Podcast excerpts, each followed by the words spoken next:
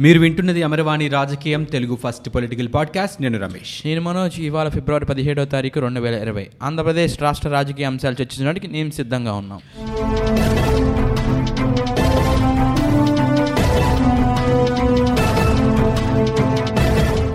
కొత్తగా రాష్ట్రంలో ప్రభుత్వం ఏర్పాటు చేసిన తర్వాత వైఎస్ జగన్మోహన్ రెడ్డి అనేకమైనటువంటి నూతన విధానాల్ని తీసుకొచ్చే పనిలో పడ్డారనే చెప్పాలి. దాంట్లో భాగంగా మద్యపాన నిషేధాన్ని తీసుకొచ్చారు. ఆ తర్వాత ఇంగ్లీష్ మీడియాన్ని తప్పనిసరి చేస్తూ జీవో నెంబర్ ఎనభై ఒకటిని రిలీజ్ చేయడం జరిగింది. దాని ప్రకారం ఏంటంటే ఖచ్చితంగా ఒకటి నుంచి ఆరో తరగతి చదువుకునే ప్రతి పిల్లవాడు కూడా ఇంగ్లీష్ మాధ్యమంలోనే చదువుకోవాలి. తెలుగు మీడియం అందుబాటులో ఉండదు. ఆ తర్వాత నుంచి ఒక్కొక్క సంవత్సరం ఒక్కొక్క క్లాస్ని పెంచుకుంటూ పోతూ పదవ తరగతి వరకు కూడా ఇంగ్లీష్ మీడియాని తప్పనిసరి చేసే ప్ర ప్రయత్నంలో ప్రభుత్వం ఉంది. ఈ నేపథ్యంలో అసలు ఇంగ్లీష్ మీడియం ఎడ్యుకేషన్ ఇప్పుడున్నటువంటి పరిస్థితుల్లో ఆంధ్రప్రదేశ్ ప్రభుత్వ పాఠశాలల్లో ఎంతవరకు అవసరం? అలాగే ఇంగ్లీష్ మీడియం విధానాన్ని తీసుకురావటం ద్వారా నష్టాలు ఎవరికైనా ఉన్నాయా? ఈ ఇంగ్లీష్ మీడియం విధానాన్ని తీసుకురావటం వెనుక కారణాలేంటి? వీటన్నిటి గురించి మాట్లాడుకుందాం. ఇవాళ అమరవాణి రాజకీయంలో.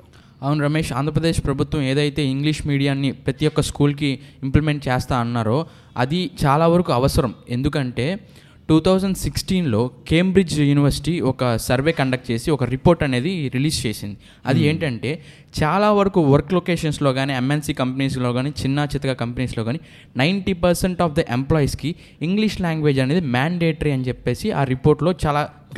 మల్టీనేషనల్ కంపెనీస్ ఇంగ్లీష్ మీడియం అనేది ఇంగ్లీష్ లాంగ్వేజ్ మీద పట్టు అనేది ఖచ్చితంగా కావాలి. అవును. అలాంటప్పుడు ఇంగ్లీష్ అనేది ప్రతి పిల్లవాడికి కానీ చిన్నప్పటి నుంచి బేసిక్స్ అనేవి లేకపోతే తను ఫ్యూచర్లో కానీ జాబ్ పర్పస్ కానీ హైయర్ స్టడీస్ పర్పస్ కానీ చాలా ఇబ్బంది పడతాడు. అదే తెలుగు మీడియంలో ఉంటే అది సాధ్యం కాదనే ఉద్దేశంతో ఈ స్కీమ్ని డెవలప్ తీసుకొచ్చారు గవర్నమెంట్ అనేది. ఇంగ్లీష్ మీడియం కంపల్సరీ అనే అంటే ఇంగ్లీష్ అవసరం అయితే ఈ రోజుల్లో ఖచ్చితంగా ఉంది మనం ఎందుకంటే మనం టైమ్స్ ఆఫ్ ఇండియా సర్వే ప్రకారం చూస్తే ప్రతి సంవత్సరం ఇంజనీరింగ్ గ్రాడ్యుయేట్స్లో కేవలం టెన్ పర్సెంట్ మంది మాత్రమే వాళ్ళు జాబ్ హోల్డర్స్ అవుతున్నారు. మిగతా నైంటీ పర్సెంట్స్కి జాబ్ రాకపోవడానికి కారణం ఫిఫ్టీ పర్సెంట్ మెంబర్స్లో లాంగ్వేజ్ స్కిల్స్ లేకపోవడం వల్ల. ఇప్పుడు ఈ రోజు సబ్జెక్ట్ అనేది మనం ఈ- ఈ రోజు కాకపోతే రేపైనా కొన్ని రోజులు చదివితే వస్తుంది. బట్ లాంగ్వేజ్ రావటం అనేది రాకపోవటం అనేది నిజంగా చిన్నప్పటి నుంచి కూడా విద్యా వ్యవస్థలో ఒక రకమైనటువంటి సమస్యలు ఉండటం వల్లనే చెప్పాలి. అయితే ఈ రోజు ప్రభుత్వం ఆంగ్ల మాధ్యమాన్ని తీసుకురావడం ద్వారా ఏదైతే రిజల్ట్స్ వస్తాయని అనుకుంటుందో ఇప్పుడు అందరికీ ఉద్యోగాలు వస్తాయి ఈ ఈ ప్రాబ్లమ్స్ లేకుండా అందరూ ఉద్యోగాలు తెచ్చుకోగలుగుతారు అనేది ఉందో అది నెరవేరుతుందా లేదా అనే విషయం పక్కన పెడితే అసలు ఈ రోజు ఉన్నటువంటి స్కూల్స్లో పరిస్థితి ఎలా ఉందనేది మనం ఆలోచించాలి. ఎందుకంటే తెలుగులో పాఠాలు చెప్పే వాళ్ళు ఎంతమంది ఇప్పుడు స్కూల్స్లో ఉన్నారో వాళ్ళందరూ ఇంగ్లీష్ మీడియంలో కూడా పాఠాలు చెప్పగలుగుతారా లేదా అనేది చూడాలి. సో అసలు స్టాఫ్ లేనప్పుడు సరిపడా సిబ్బంది పాఠశాలల్లో ఇంగ్లీష్ మీడియంలో చెప్పేవాళ్ళు లేనప్పుడు ఇంగ్లీష్ మీడియాన్ని ఫుల్ ఫ్లెడ్జ్డ్గా తీసుకురావడం అనేది నిజంగా కష్టం. స్టాఫ్ విషయానికి వస్తే నాకు వచ్చిన ఒకే ఒక్క ప్రశ్న ఏంటంటే పదిహేను ఇరవై పదిహేను నుంచి ముప్పై రోజుల మధ్యలో పాఠాలు చెప్పే టీచర్స్ అందరికీ కూడా ట్రైనింగ్ సెషన్ పెడతామని చెప్పి గవర్నమెంట్ అనౌన్స్ చేసింది. ముప్పై రోజుల్లో ఒక లాంగ్వేజ్ మీద కమాండ్ని ఇవ్వగలిగితే అదే ముప్పై రోజుల్లో పిల్లలకి మనం నేర్పించేయచ్చు కదా. చిన్నప్పటి నుంచి ఇంగ్లీష్ మీడియం పెట్టాల్సిన అవసరమే ఉంది ముప్పై రోజుల్లో పాఠాలు చెప్పే వాళ్ళకి నువ్వు నేర్పించగలిగినప్పుడు పిల్లలకి ఎందుకు నేర్పించలేం? ముప్పై రోజుల్లో భాష నేర్చుకోగలడం అంత ఈజీనా? ఖచ్చితంగా కాదు. ఒక లాంగ్వేజ్ మీద కమాండ్ లేకుండా పాఠాలు చెప్పడం సాధ్యం అవ్వదు నువ్వు అక్కడి నుంచి ఇక్కడికి తర్జుమా చేయగలుగుతావు. ముప్పై రోజులు ట్రైనింగ్ ద్వారా ఏమవుతుందంటే తెలుగులో ఉన్న పాఠాన్ని ఇంగ్లీష్ మీడియంలోకి తర్జుమా తర్జుమా చేసి చెప్పగలుగుతాం. కానీ పాఠాలు నేర్చుకునే పిల్లలకి తర్జుమా ఒకటే కాదు కదా కావాల్సింది. చాలా నాలెడ్జ్ చెప్తారు పిల్లలకి పాఠాలు చెప్పేటప్పుడు మాస్టర్లు. సో అదంతా ఇంగ్లీష్ మీద కమాండ్ లేకుండా రాదు. అండ్ ఇంకొకటి మనకి సామాజిక పరిస్థితులు చాలా ఇంపార్టెంట్ ఈ రోజున పా గవర్నమెంట్ స్కూల్స్లో చదువుకునే వాళ్ళలో డెబ్బై శాతం మంది చాలా గ్రామీణ ప్రాంతాల్లో ఉన్న వాళ్ళ పేరెంట్స్కి చదువు రాదు. వాళ్ళ పేరెంట్స్కి ఏమైనా చెప్పాలన్నా డైరీలో రాసి పంపించినా అర్థం కాని పరిస్థితి. సో ఇలాంటి సిచ్యువేషన్లో వాళ్ళ ఇంట్లో ఒకటి మాట్లాడతారు. చుట్టుపక్కల పిల్లలతో చుట్టుపక్కల ఇళ్ళ వాళ్ళతో ఒక ఒక భాషలో మాట్లాడతారు. స్కూల్కి వెళ్ళి ఇంగ్లీష్లో మాట్లాడాలని అంటే చాలా కష్టం. సామాజిక పరిస్థితుల్లో మార్పులు రానంత వరకు కూడా ఇంగ్లీష్ మాధ్యమాన్ని తీసుకురావడం అనేది కష్టం. అంటే ఇంగ్లీష్ మాధ్యమం తీసుకురావడం కోసం ఇప్పుడు ఇంట్లో తల్లిదండ్రులు చదివించాలా అనేది కాదు నా ఆన్సర్. సో అలాంటి పరిస్థితుల్లో తీసుకురావడం అనేది కష్టం అంటున్నాను. అండ్ ఇంకొకటి ఏంటంటే ప్రైమరీ స్కూల్ చదువుకునే వాళ్ళకి ఖచ్చితంగా తెలుగు మీడియంలోనే చెప్పాలి అని చెప్పి ఐక్యరాజ్య సమితి చెప్పింది. అంటే ఐదు ఆరు తరగతుల వరకు కూడా పిల్లల బ్రెయిన్ చాలా షార్ప్గా చాలా చలాకీగా ఉంటుంది. ఏం చెప్పినా నేర్చుకుంటారు. ఎలాంటి విషయం మీదైనా చాలా సందేహాలు వస్తూ ఉంటాయి. ఆ వయసులో ఖచ్చితంగా మాతృభాషలో కనుక చెప్తే అది తెలుగు అవ్వచ్చు ఉర్దూ అవ్వచ్చు కన్నడ అవ్వచ్చు తమిళ అవ్వచ్చు ఏదైనా కానీ ఆ లాంగ్వేజ్లో కనుక ఖచ్చితంగా బోధిస్తే వాళ్ళకి స్ట్రాంగ్గా రిజిస్టర్ అయిపోతుంది. ఆ తర్వాత ఇంగ్లీష్ నేర్పించేసుకొని ఇంగ్లీష్లో వాళ్ళు అర్థం చేసుకోగలుగుతారు. ఏదైతే ఇప్పుడు తీసుకొచ్చిన ఈ గవర్నమెంట్ ఈ స్కీమ్ ఎలా ఉందంటే ఇంగ్లీష్ మీడియం తీసుకువచ్చిన తెలుగు అనేది మ్యాండేటరీ సబ్జెక్ట్గా అన్ని స్కూల్స్లో ఇంప్లిమెంట్ చేస్తున్నారు. సో దానివల్ల తెలుగు నాలెడ్జ్ అనేది ఎక్కడికి పోదు. తెలుగు సబ్జెక్ట్గా ఉంటుంది. అవును. అవును. అలాగే ఆ సబ్జెక్టుకి కూడా కొన్ని అంటే ఇప్పుడు ఏదో ఇంగ్లీష్ మీడియం తీసుకొస్తున్నారు దానికి కూడా స్టాండర్డ్స్ అంటే బ్రిడ్జ్ కోర్సెస్ కండక్ట్ చేయడం ఇప్పుడు చిన్నప్పటి నుంచి ఫస్ట్ టు సిక్స్త్ క్లాస్ వరకు ఇప్పుడు ఆటోమేటిక్గా సిక్స్త్ క్లాస్ చదివే పిల్లోడు సెవెంత్కి వెళ్తాడు. వాడికి అక్కడ ఇంగ్లీష్ మీడియం అనేది ఉండొచ్చు ఉండకపోవచ్చు. అలాంటప్పుడు ఫిఫ్త్ క్లాస్ సిక్స్త్ క్లాస్ నుంచి అప్పుడే ఒక నిదానంగా ఒక సమ్మర్ వొకేషన్ టైం ప్రోగ్రామ్స్లో ఒక బ్రిడ్జ్ కోర్స్ కండక్ట్ చేసి దాంట్లో నౌన్స్ అని ప్రనౌన్స్ అని చెప్పేసి ఇంగ్లీష్ లాంగ్వేజ్ నేర్పించాలి. నేర్పించాలి. సో ఆ బేసిక్గా ఆ నాలెడ్జ్ ఇంప్లిమెంట్ అవడం వల్ల వాళ్ళకి స్ట్రాంగ్ ఫౌండేషన్ అనేది అక్కడే పడిపోతుంది. సో అప్పుడు హైయర్ క్లాస్కి వెళ్ళినప్పుడు ఇంగ్లీష్ మీద అంత భయం పోతుంది. కాబట్టి అలాంటి తీసుకొస్తే ఇంకా బాగుంటుంది. అవును. ఇంట్లో తెలుగు మాట్లాడుతూ స్కూల్లో ఇంగ్లీష్ మాట్లాడి స్కూల్లో ఏం చెప్తారంటే ఇంట్లో మీరు ఇంగ్లీష్లో మాట్లాడండి లేకపోతే ఫ్రెండ్స్తో ఖచ్చితంగా ఇంగ్లీష్ మాట్లాడండి అని చెప్తారు. ఇంట్లోకి వచ్చి ఇంగ్లీష్లో మాట్లాడితే రెస్పాండ్ అవ్వలేని పేరెంట్స్ చాలామంది ఉంటారు. సో అది కూడా నేర్చుకునేటప్పుడు జరిగే నష్టాల్లో అది కూడా ఒకటి ప్రాబ్లంగా పెద్దగా కనిపించేస్తూ ఉంటుంది. ఇప్పుడు నువ్వు చెప్పినట్టు ప్రైమరీ స్కూల్స్లో మన ఏపీలోనే దాదాపు తొంభై శాతం ప్రైమరీ స్కూల్స్లో ఒక్కో సబ్జెక్ట్కి ఒక్కో టీచర్ ఉండరు. అన్ని సబ్జెక్ట్స్ ఒకే టీచర్ చెప్తారు. Telugu Hindi English science social అన్ని సబ్జెక్ట్స్ టీచ్ చేసేది ఒకటే టీచర్ ఉంటారు. ఒక క్లాస్కి ఒకరు ఉంటారు. ఫస్ట్ క్లాస్కి ఒకరు సెకండ్ క్లాస్కి ఒకరు థర్డ్ క్లాస్కి ఒకరు అలా క్లాస్కి ఒకరు చొప్పున ఉంటారు. నువ్వు ప్రైమరీ ఎడ్యుకేషన్ వరకు కూడా ఒక సబ్జెక్ట్కి ఒక టీచర్ని అపాయింట్ చేసుకునే పరిస్థితి మన రాష్ట్రంలో లేదు. సో అలాంటప్పుడు ఇప్పుడు అందరికీ కూడా ఇంగ్లీష్ లాంగ్వేజ్లో ప్రతి సబ్జెక్ట్ని టీచ్ చేసే క్యాపబిలిటీ ఉన్న టీచర్స్ని మనం ఎట్లా ట్రైన్ చేయగలుగుతాం అనేది పెద్ద question mark. English medium compulsory. కాకపోతే ఇంగ్లీష్ మీడియంని టీచ్ చేసే ఉపాధ్యాయుల్ని ముందు రిక్రూట్ చేసుకొని అది కూడా పగడ్బందీగా. ఖచ్చితంగా వీళ్ళు ఇంగ్లీష్లో టీచ్ చేయగలరు అనుకున్న వాళ్ళని మాత్రం తీసుకోగలిగితే ఆ తర్వాత నువ్వు English medium all over the India పెట్టినా సరే క్వశ్చన్ చేసే వాళ్ళు ఎవరు ఉండరు. ఎందుకంటే అది నిజంగా ఈరోజు ఒక గ్లోబల్ లాంగ్వేజ్ ఇంగ్లీష్ కాబట్టి దాని అవసరం ఖచ్చితంగా ఉంది. బిఫోర్ ఇంప్లిమెంటింగ్ చేయాల్సిన చేంజెస్ చాలా ఉన్నాయి. గవర్నమెంట్ ఇంగ్లీష్ మీడియం కోసం ఎనభై ఒకటో జీవో తీసుకొచ్చినప్పుడు ఇంగ్లీష్ మీడియం చదువుతున్న గవర్నమెంట్ స్కూల్లో ఇంగ్లీష్ మీడియం చదువుతున్న పిల్లలు నలభై నాలుగు లక్షల పదిహేడు వేల తొమ్మిది వందల అరవై నాలుగు మంది ఇంగ్లీష్ మీడియంలో చదువుతున్నారు. అవును. కంపేర్ టు తెలుగు మీడియం చదివే పిల్లలు ఇరవై ఐదు లక్షల ఆరు అరవై ఆరు వేల మూడు వందల ముప్పై తొమ్మిది మంది తెలుగు మీడియంలో చదువుతున్నారు. అంటే ఈ లెక్క చూసుకుంటే ఇంగ్లీష్ మీడియం ఎక్కువ మంది చదువుతున్నారు. ఆసక్తి ఉన్న వాళ్ళు అంటే ఈ- అసలు ఖచ్చితంగా ఇంగ్లీష్ మీడియం చదవాలని ప్రభుత్వం చెప్పకపోయినా సరే మాక్సిమం చదువుతుంది ఇంగ్లీష్ మీడియంలోనే. ఇంతకు ముందు గవర్నమెంట్ ఉన్నప్పుడే ఇంగ్లీష్ మీడియం స్కూల్స్ని తీసుకురావడం జరిగింది. కాకపోతే అప్పుడు ఒక ఆప్షన్ ఉండేది. మనకి రాజ్యాంగం కల్పించిన హక్కు ఏంటంటే విద్యా హక్కు అనేది ఒకటి ఉంటుంది. ఖచ్చితంగా నాకేం కావాలో నాకు ఏ భాషలో కావాలో చదువుకునే హక్కు మనకుంటుంది. సో ఆ హక్కు ఇక్కడ హరిస్తోంది అనే ప్రశ్న ఎక్కువగా వినిపిస్తున్నమాట.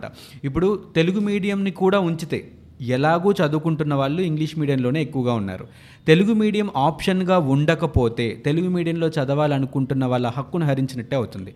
సో ఆ అవకాశం లేనప్పుడు ఇంత పెద్ద రాజ్యాంగం ఉన్న మన భారతదేశంలో ఒక తెలు నా మాతృభాషలో చదువుకునే అవకాశం నాకు లేదు అంటే అది నిజంగా ఒక పెద్ద తప్పిదంగానే కనిపిస్తూ ఉంటుంది. అనలిస్టులు చెప్తున్న మాట ఏంటంటే ఇంగ్లీష్ మీడియం కావాలి ఇంగ్లీష్ మీడియంని మీరు ఇంట్రడ్యూస్ చేయండి కానీ తెలుగు మీడియాన్ని తీసేయొద్దు అని చెప్పారు.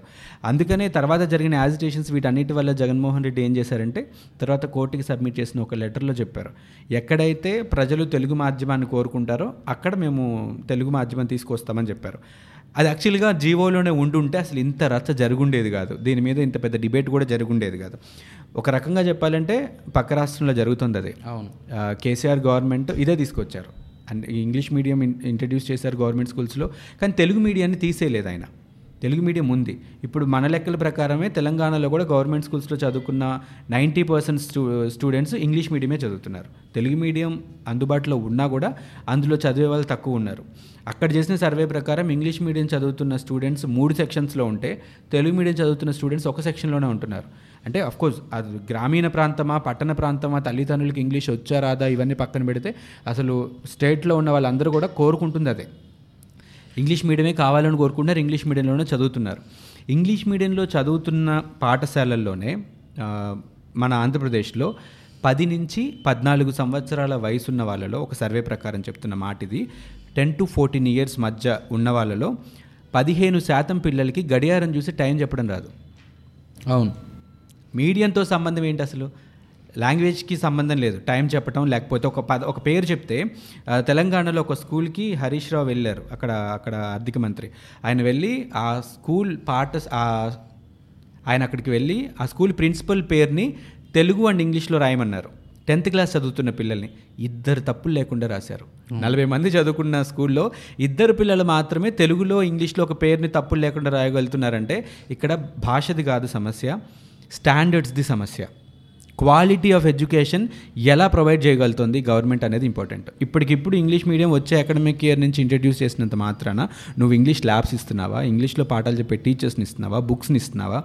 ఎల్కేజీ నుంచి ఆరో తరగతి వరకు కంపల్సరీ చేస్తున్నావు. ఐదో తరగతి వరకు తెలుగు మీడియం చదువుకుంటున్న పిల్లాడి పరిస్థితి ఏంటి? రేపు ఆరో తరగతి ఇంగ్లీష్ మీడియంలో చదవాలి. మరి వీడికి సడన్గా ట్రాన్సాక్షన్ ఎలా అర్థం చేసుకోగలుగుతాడు? ఈ ఈ జీవో ఎయిటీ వన్లో సరైన ట్రాన్సిషన్ ప్లాన్ లేదు.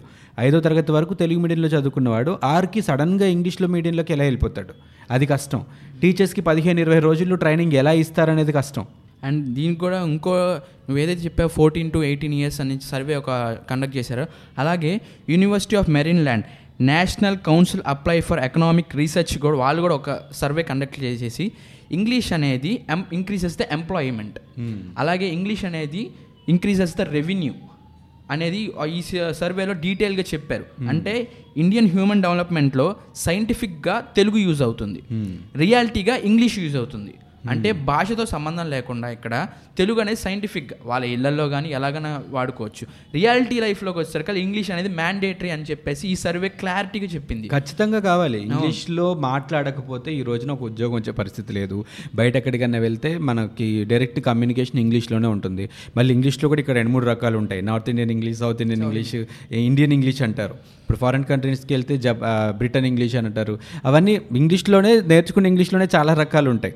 అది నువ్వన్నట్టు గ్లోబల్ లాంగ్వేజ్ ఖచ్చితంగా కావాలి దాన్ని ఇంప్లిమెంట్ చేయాల్సిన అవసరం ఉంది. అండ్ మోర్ ఓవర్ ఏపీలో ఉంటున్న ఏ పేరెంట్ కూడా తమ పిల్లల్ని తెలుగు మీడియంలో చదివించాలని కోరుకోవట్లేదు. కాబట్టి అది ఖచ్చితంగా కావాలి. నేను చెప్పేదల్లా ఒకటే ఇంగ్లీష్ మీడియం కావాలి. దానికంటే ముందు చేయాల్సిన పనులు చాలా ఉన్నాయి. అవన్నీ చేయగలిగితే తప్ప ఇంగ్లీష్ మీడియాన్ని పర్ఫెక్ట్గా ఇంప్లైట్ చేయలేం.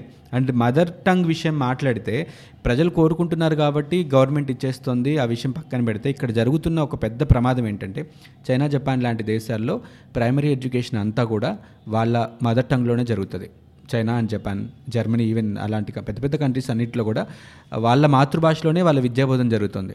ఈరోజు చైనా అండ్ జపాన్లో ప్రతి ఇంటిని కూడా ఒక స్మాల్ ఇండస్ట్రీ యూనిట్గా చెప్తారు మనొచ్చు అంటే ఒక క్యాలిక్యులేటర్ని తయారు చేసుకోగల చేసేసుకోగలరు పిల్లలు లేకపోతే పేరెంట్స్ కూడా అమ్మ ఇంట్లో నాన్న అమ్మమ్మ తాతయ్యలు కూడా ఒక క్యాలిక్యులేటర్ వాళ్ళంతటా వాళ్ళే తయారు చేసుకోగలుగుతారు ఒక అబాకస్ తయారు చేసుకోగలుగుతారు.